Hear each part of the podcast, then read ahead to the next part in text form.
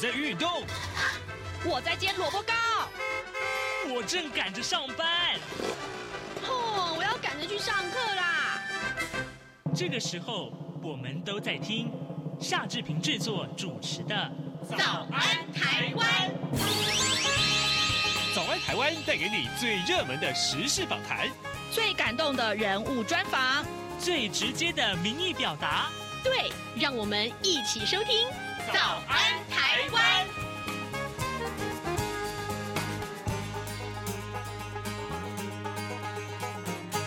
早安，台湾！我是夏志平。今天是二零二三年的十一月八号，星期三。在今天早安现场这个单元里面，我们探讨这个热门的话题。各位，哎。年轻人们，你们的梦幻职业是什么呢？哦，是当网红吗？怎样才能成为网红？当网网红难不难呢？嘿嘿，啊，就最近因为跟这个网红相关的一些话题，其实很受大家的瞩目，所以待会儿我们邀请三 C 布洛克林小旭，哎，他他也是网红哎。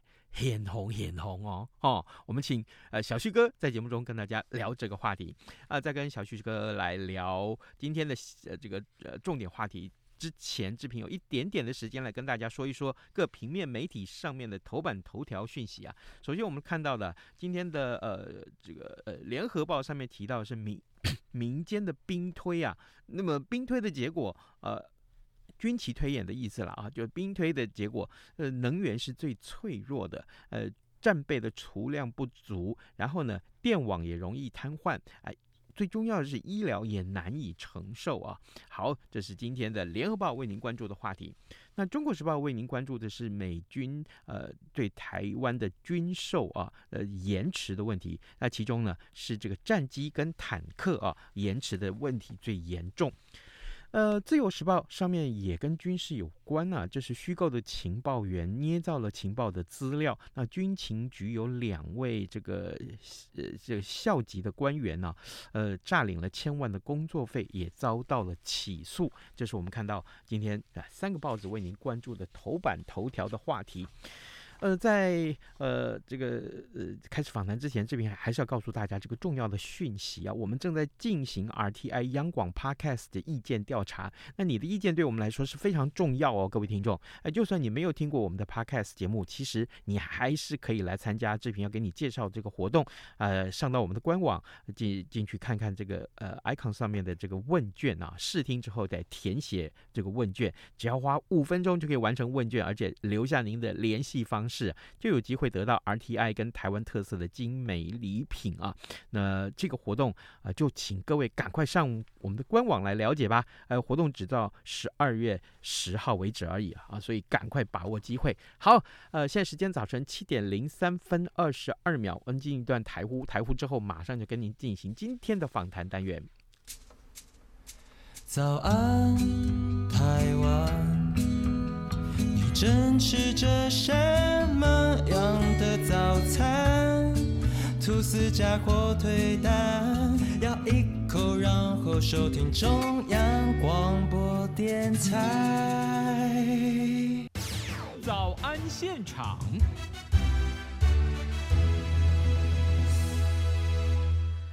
这里是。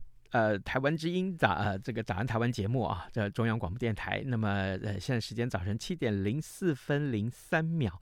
各位，呃，我我在今天访谈单元开始之前，我们先来看这个呃一些重要的职业调查的结果。这是呃今天我们的受访者三 C 布洛克林小旭所提供给大家的。在呃，这个根据一零四人力银行在十月份发表的一份这个的统计报告里面呢，就说由于这个少子化跟新世代工作价值的改变，恐怕会导致这个缺工成为常态。那十月份光是在一零四人力银行网站上面这个工作职缺，其实就高达一百零八万个。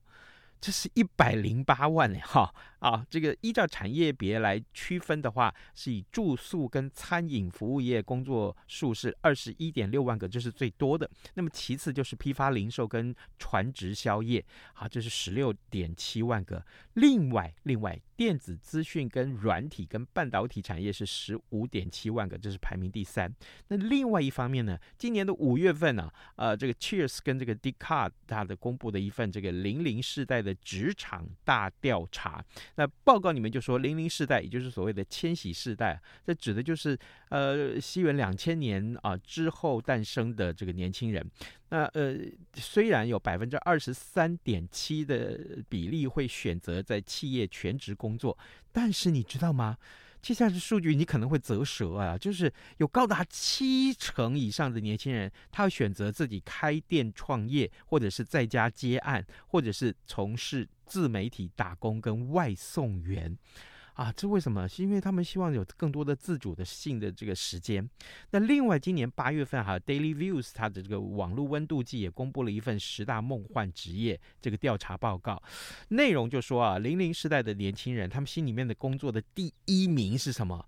不是工程师诶，也不是医师诶。我记得我那个时代是老师哈啊，是什么？是 YouTuber，是 KOL。啊，呃，什么是 KOL？待会我们来解释。呃，结果跟这个 ES 一二三求职网在二零一九年所做的调查报告几乎是一样的。各位，我就想问哦，当 YouTuber 跟 KOL 真的这么好吗？应该是直接说啊，这么好赚吗？来，呃，今天我们邀请到三 C 布洛克林小旭，小旭哥来到节目中跟大家聊这个话题。小旭哥早安，哎，志平早，听众朋友大家早。拍摄啊，一开始占用你这么多的时间，不会没关系，哈、哦嗯，只要不要不不是要问我说有多好赚，这样就可以了。哎，多好赚，太太敏太敏太敏感了。没有啦，哎，缺工潮问题不断被讨论，嗯、还有不少这个餐饮业因为找不到人，所以他宣布停业了。你做的再好吃。都没有用，因为你没有员工哈，没有这个服务生。那现在真的年轻人都跑去当网红或是外送员了吗？嗯，其实就像志平前面说的，你看从二零一九的 Yes 的一二三的求职网站公布的结果，嗯，到刚刚所看到今年十月公布的结果，嗯，YouTube 跟 KOL 都是年轻人心中的梦幻职业。你那个年代是老师。人家我们这个年代是一些什么艺人啊、明星啊、哦、工程师对？对，所以那我我们的那个年代，大概就很多年轻人会想要有一个追星梦，嗯嗯，对不对？在在当时那个那个年代里面，慢慢的，你看在网络崛起之后，现在梦幻职业竟然也跟网络已经完全息息相关，嗯、甚至很多的求职者他的工作也跟着网络改变，所以 YouTube 其实它现在也算是一个职业了。哦，那你说外送或者是其他的一些怎么在家接案，很多也都是在网络上，嗯哼，就是可以有工作进来嘛。是我之前我我不知道他们聊过，就是我有个亲戚，他的小朋友从毕业之后，他妈就不知道，不，他的妈妈，我 就不知道他在做什么，他只知道他跟几个。的，就是他，嗯、呃，就是求学时代的同学，嗯，一起工作，可是完全不知道他在做什么。嗯、那有一天呢，国税局敲上门了，就说你们有几笔款项就是没有申报的，嗯、所以这个部部分必须限期改善，不然要罚钱。他才惊觉，一看是女儿的扣缴凭单有一些问题存在，哦，他就去查了，查了之后不得了，怪怪龙叮咚，啊、原来他女儿有那么多的收入是没有告诉他的，而且那个收入是到了国税局来追税的程度。后来呢，他就当时找女儿聊聊嘛，哎、嗯欸，你是做什么的？他怎么赚那么多？对对对，就后来一问就发现他在网络上结案。我跟几个朋友就一起在网络上写一些程式，然后进行销售，就这样。哦、那收入到国税局来查账，那么多呀？所以你看，他们也是透过网络上在接案，有一些需求什么，他们就这样产出啊。所以其实，嗯，这些职业你也不只是刚刚所提到的是 YouTube 或者是 KOL 等等，因为毕竟我们现在比较常看到的。这些把它归类在网红里面了。嗯、你不管在 IG 上的也好，还是在 Facebook 上也好，或者是在 YouTube 上面也好，这些网红其实我们看到他们都是光鲜亮丽，嗯，开名车，对，开箱的东西都一个比一个好，身上穿的衣服，拿的包包，哇，这是真的都不得了，都是五星级饭店了，也不至于啦，但是吃的也都不差，哎，对，所以呢，我甚至我们在去年的时候还有看到一个消息，也是令人家很折舌的，就是。百万的网红艾丽莎莎，我们大家应该有也有看过这一个讯息嘛？是，他当时推出一个课程，叫做《从流量经营到热销热卖》。嗯嗯，艾丽莎莎的自媒体销售学，只上架十天，当时大家就跌破眼镜，因为只上架十天，他就卖了新台币五千两百万啊！那所以。那是我一辈子赚不到的钱吧，吓死了！所以当时其实有些人就讲说，哇，那这档卖完就真的是豪宅就买啦啊。对呀。结果呢，他的整个课程到结束，因为刚才讲的是十天嘛，嗯嗯，他课程到结束总共累积了二点六万人购买，所以整个销售金额是高达亿元呢。哇你嘞！哎，如果经过拆账分论什么的。八九千万跑不掉吧？他的实际的收入也很让人家你，所以你看，二零二零二三年，我们还有没有听到艾丽莎莎？比较少，退休了吧？吓死人了！哇哇哇哇！天哪！我接下来这个，我我可能会一直不断出现。好，哎、欸、啊！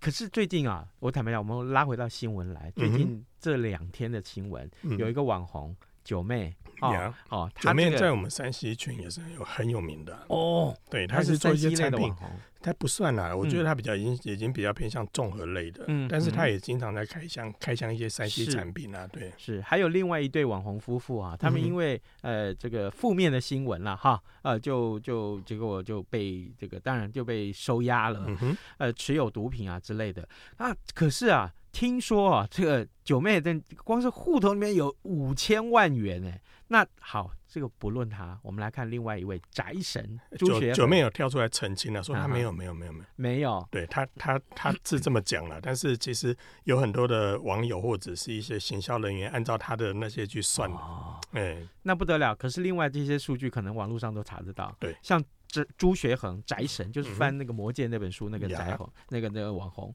啊，他光是 YouTube 的频道里面抖内，就是这些捐赞助的金额，在二零二二年就有五百九十二万。第二名是馆长，啊，馆长就是那个健身网红，有没有？嗯哼。天啊，他也也有将近三百五十万。哎，这都是抖内的金额而已哦。对，只是抖内的金额。对，还不包括他帮产品代言哦。难怪这么多人会羡慕当网红，因为你看这些数字，你光刚光看那些收入好了，开个课。嗯，就可以赚哈不啷当几千万。嗯，我们也来去教人家怎么当网红好了。可以呀、啊，你这可能可以呀。哎，这个真的是会让很多人羡慕，尤其是现在，我我们不要讲那些收入，嗯、这些收入是包含连现在线上的一些艺人哦、喔。嗯嗯，他们都不一定赚到那么多。对对，有很多的艺人，你说你不要说是那种一线的，我们讲说什么这这个歌坛里面有几个张惠妹，几个周杰伦。嗯屈指可数，对。可是其他浮窄窄浮浮沉沉的那些艺人，他们可能都不一定赚得了那么多钱。嗯，嗯，所以呢，为什么这个网红会受到这么多的羡慕，或者很多人想把这个当做是一个工作？嗯，因为你说当艺人，他必须有人说啊，当艺人可能要穿的漂漂亮亮的啦，要要有他先天的明星特质啦什么的，还要经过一些什么比赛评选，甚至你要经过什么管道，你才能够入到这个行。嗯，嗯，嗯，但是你要当 YouTuber。我们讲简单一点，上 Google 申请一个账号，拿个手机，我就可以开始拍了，比较简单的，这样就可以达成了嘛。所以那个门槛基本上是很简单的，你就可以变成是一个 YouTuber。但是赚不赚钱呢？当然是另外一回事了。只是说你进入的那个门槛相对来讲是是低很多的，比明星嗯的那个那个高门槛来说的话，嗯，但是呢。真正可以变成我们所谓的头部网红，嗯、就是那个很红很红。我们刚才前面讲那些什么馆长啦、嗯、九妹那边，那是都是头部网红。那个就是你讲出去，大概大部分人都听的，那应该说都。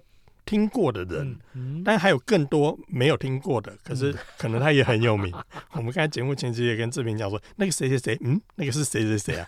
就有点像是我们这个年纪在看金曲奖一样。这个谁啊？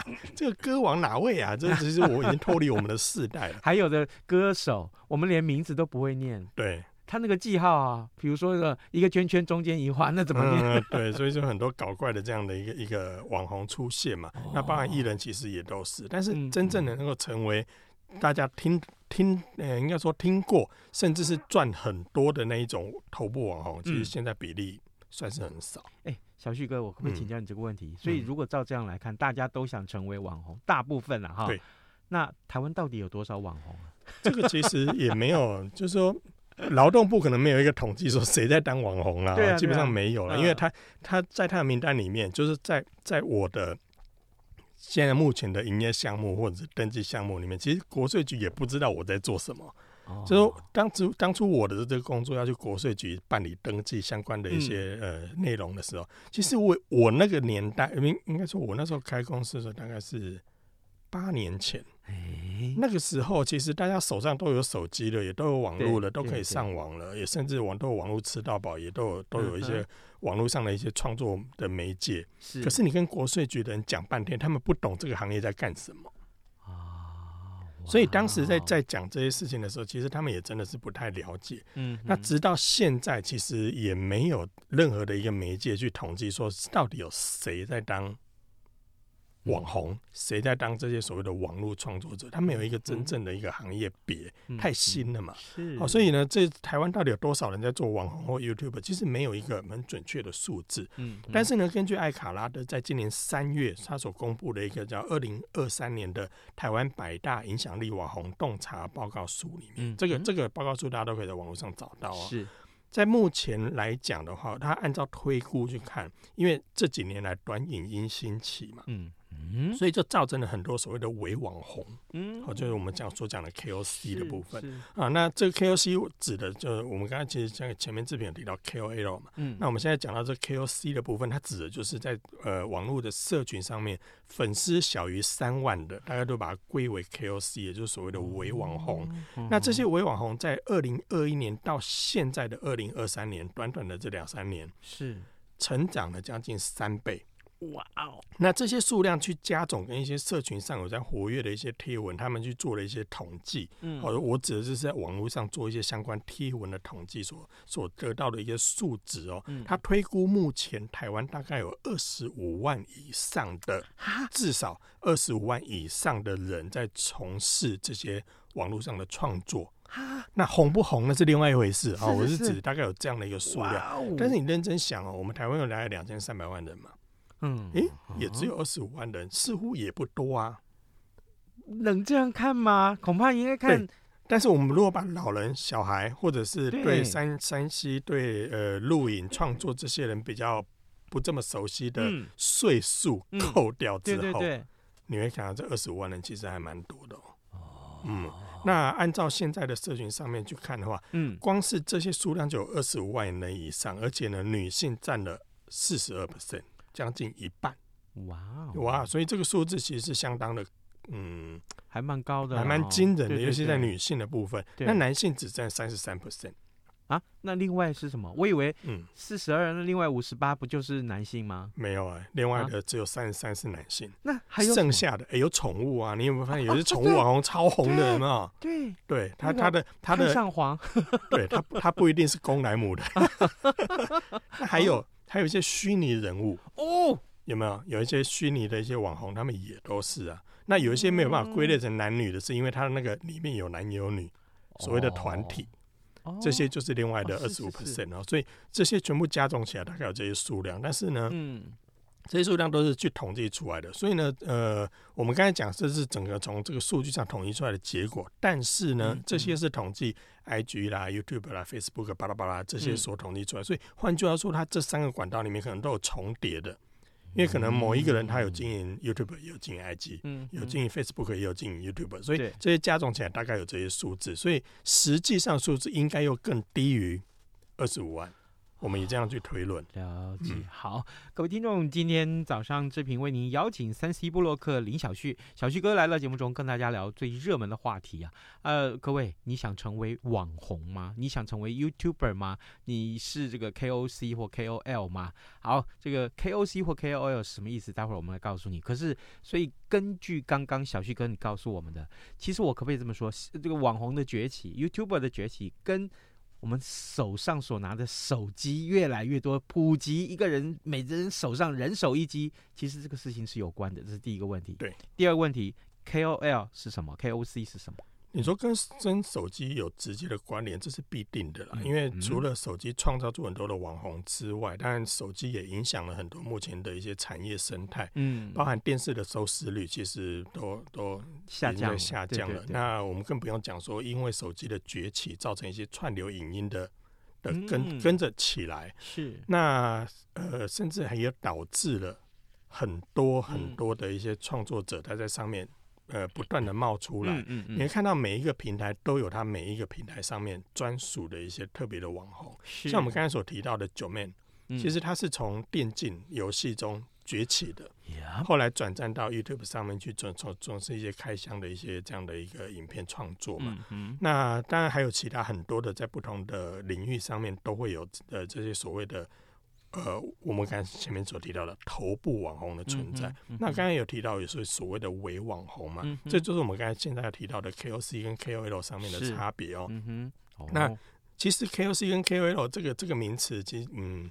认真讲，它是在台湾行销圈创造出来的一个名词。嗯，你到世界各地跟人家讲说，我们现在有一个 KOL KOL 很红哦，他们讲 KOL 下面挖沟啊，这在国外其实他们没有听过这个名词哦。这是我们自己在台湾的行销圈自己所所创造出来的一个独立名词。那所谓的 KOC 的这个 C 呢，是主是指 consumer，就是一般的消费者。那这个消费者呢，他他跟 KOL 那个 L 的所谓的 leader，就是头部网红，他是属于 leader 的角色。这个 leader 角色指的就是我们刚才所前面所提到，他有很多人追随，他的粉丝数很多，这种都是属于在呃领导者的地位的这种大网红。嗯，那属于 consumer 消费者这个部分，它的所谓的伪网红，就是它追踪量没那么多，但是呢，它还是有它的影响力的哦。什么影响力？其实这这也是目前的很多的品牌他们。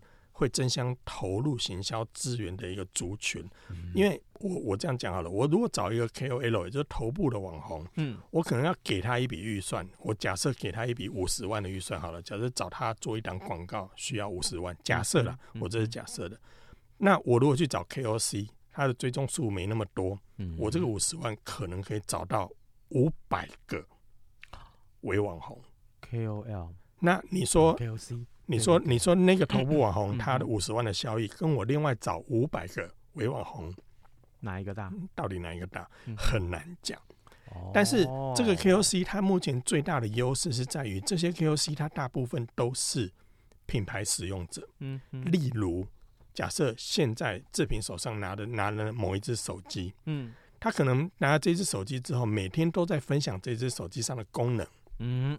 这个手机该怎么用？它该运用哪些功能？它的拍照有哪些的强项？它怎么拍？我就做一些教学，通通以这只手机作为范例。嗯，那么你就是这只手机里面的 KOC。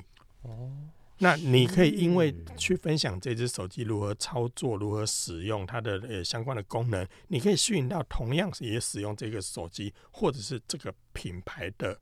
一些消费者，嗯，来跟随你，因为他们也想知道他的这只手机该怎么用，是，所以这个时候你就是这个品牌里面的 KOC。虽然你的追踪数没有很多，可是你会直接影响到也拿这只手机的人，他会跟着你去学习。嗯，所以换句话说，你下次如果你换了另外一只手机，嗯，他们可能也会跟着你换，因为他们他们想可能想要跟着你在学习。你的下一只手机你会怎么用？可是我如果没有跟上你的话，嗯嗯、那那我就不知道怎么跟你学习啦。所以这时候你也可能会影响到他们未来的消费消费的行为。所以这个时候为什么很多的消费者呃很多的品牌公关他会特别的去在意 KOC，就是因为他们也有这部分的影响力，而且他们影响的不一定是网友，也有可能是身边的亲朋好友。嗯，好，所以这个时候你就会有做这些所谓的呃行销资源的挪移。那这也造成了创造创造出目前很多所谓的伪网红。那这些伪网红他也不一定没赚到钱哦。嗯嗯，有些微网红做到相当不错，甚至我们刚才前面有提到，所谓已经做到所谓的短影音嘛。嗯嗯，你也不用做到非常复杂，你短影音可能像现在限动十五秒，或者是做个呃简单短影片，可能一分钟以内就结束。嗯你可以简单分享一些功能或者是一些操作等等的，嗯或者是你去哪边有好吃的好玩的景点介绍，你就这样拍一支影片上传之后，嗯可能接下来这个微网红你就会受到瞩目。虽然你的追踪数没有很多，但是其实你所抓到的族群反而会比那些 KOL 更加的精准，嗯所以这个时候你也可以创造出另外一个属于你的市场。是哦，好啊，真是很不简单。这原来当 KOC、KOL 当 YouTuber，这学问真的很大。好，哎，那那问题是这个这些个呃网红或伪网红，那他们都经营什么样的内容？你可不可以帮他们划分一下种类？其实我没有办法划分种类，嗯但是数据上会说话嘛。因为我刚刚有提到说，刚刚有一个二零二三年的一些呃网网红的一些相关的调查嘛。是，这个数据里面其实也有提到，在二零，它是统计二零二二年的所有的这个整个的创作的类型。嗯目前呢，在前六大最比例最高的一个创作内容的话，美食是第一名。嗯每个人每天都要吃嘛，而且一天至少吃个两餐。无心向往也。对啊，所以你有人可能在吃这家餐厅的时候，就会去分享它。嗯，他可能没有收这个餐厅的费用，但是他我就是乐于分享。我今天分享到这一家很难吃，还是这家很好吃，嗯我会去分享在我的社群平台里面。日子久了之后，可能就有人会去追随他，因为这个是最容易入手，而且你每天都会接触到的一个管道，而且是创作来源。这里面你本人每天就要吃嘛。是那也有些人透过这部分，就例如自己怎么教人家怎么做菜啊，嗯这些都是。所以美食是占最大宗的。啊，再来呢，就是穿搭，嗯依序是旅游、嗯保养跟运动，还有一些影视作品的一些分享，就像影评之类的。其实像这些都都是哦。是那也是目前也有很多的网伪网红在专门介绍他看到了哪些好剧。或者是我看完这个，那大家都在追剧嘛。嗯我看完这一集之后，我的感想，我就在上面开一段，可能录个短影片，就跟大家分享。底下就有很多同样在追这个剧的人，巴拉巴拉就开始。所以呢，这个时候伪网红，你虽然数量不用很大，但是你就可以创造出一群属于你自己的族群。那这个时候其实也有它相关影响力存在哦。只是我看一下相关的一些报道，就发现，嗯，是山西呢，山西呢，比例真的非常低哦，实在是到倒数的二二四六，倒数第七名。啊，所以你看，这山西类的里面的的创作者就很少。那我正在做的事情可能就是美食哎、啊，对，这是人数最多的。在目前我刚刚看到里面，光是二零二二年，它的关于美食类的贴文就高达两百七十万。所以你要如何从里面崛起，这相对来讲，那就是一个比较大的门槛，因为它敌人比较多嘛。是嗯，我没有漂亮的脸蛋，嗯我也没有好的身材。那你只能露胸部了。各位听众，好，小旭哥，那你也算是网红啊，嗯对不对？你在经营三 C 的、那个、勉勉强了对了哈，狼哥谁这叫 N 导啊哈，对嗯，不？还好还好。可不可以给我们要想要成为网红的年轻人给我们一点建议好吗？嗯现在是二十七分三十八秒了好，，谢谢。那我花三十分钟来讲解这一段。好，首先呢，第一个，第一个要要跟大家就是说的，如果真的我要给建议的话，嗯，不要加入山西圈，哦，对，这样我会有太多敌人，所以这个先是排除。好啦，但是认真一点之后，给大家如果真的想要做的话，像我们刚才前面所提提下来，你会发现，其实你要变成一个伪网红也不难嘛。嗯。你从你身边用的东西开始分享，它就是一个很好的一个契机哦。是。那我会比较建议是，如果真的有心要做这件事情的话，尽量从小开始做。嗯，我不是指那个什么幼稚园开始培养，不是不是不是，啊，最最佳时间大概在高中跟大学这段期间，尤其是大学是最好的这个创作时间。为什么？嗯哼，课少、嗯。自由、嗯，朋友多，是。可以共同创作，共同的去激荡一些东西，而且在当时的这个时间点里面，大学时期绝对不会有所谓的分赃不，哦，不是，所以利润分配不均的问题哦，所以 吵架或者怎么样就会比较少。嗯所以在这一段时间可以容易找到志同道合的人一起创作，是好，或者是你可以利用这段时间课比较少的时候去投入这些创作，因为你也不用为大概的收入去烦恼。嗯哦，爸妈会养嘛，哦，是 那这个时候呢，你才能比较多多的时间去琢磨。那这个部分琢磨，当然我们前面有提到，你要从什么哪一种材质去做，例如说你要从兴趣开始做，嗯而且如果你真的上班，你就从你的兼职开始做，然后乐于分享，这就可以达到一个很好的创作。但哪一天会成名不知道啦，是嗯好，这个而且坚持很重要，坚持很重要。各位听众，今天我们邀请到三十一部落客林小旭，小旭哥来到节目当中，跟大家分享这个热门的话题啊。哎，成为网红难不难？其实蛮难的哦，我可以这么说。那这个，但是你还是，如果真的兴趣在此，你要做的功课太多太多。但有一点，还是要从新闻出发来提醒大家，要做这个正当的、合法的管道来做这件事情哦，不要违法，也不要伤害自己的健康。今天节目时间也到了，呃，再次提醒大家，呃，上到我们的官网来做这个呃呃 Podcast 的这个呃赠奖活动的填写问卷。也谢谢小旭哥来上节目，谢谢各位收听，拜拜，拜拜。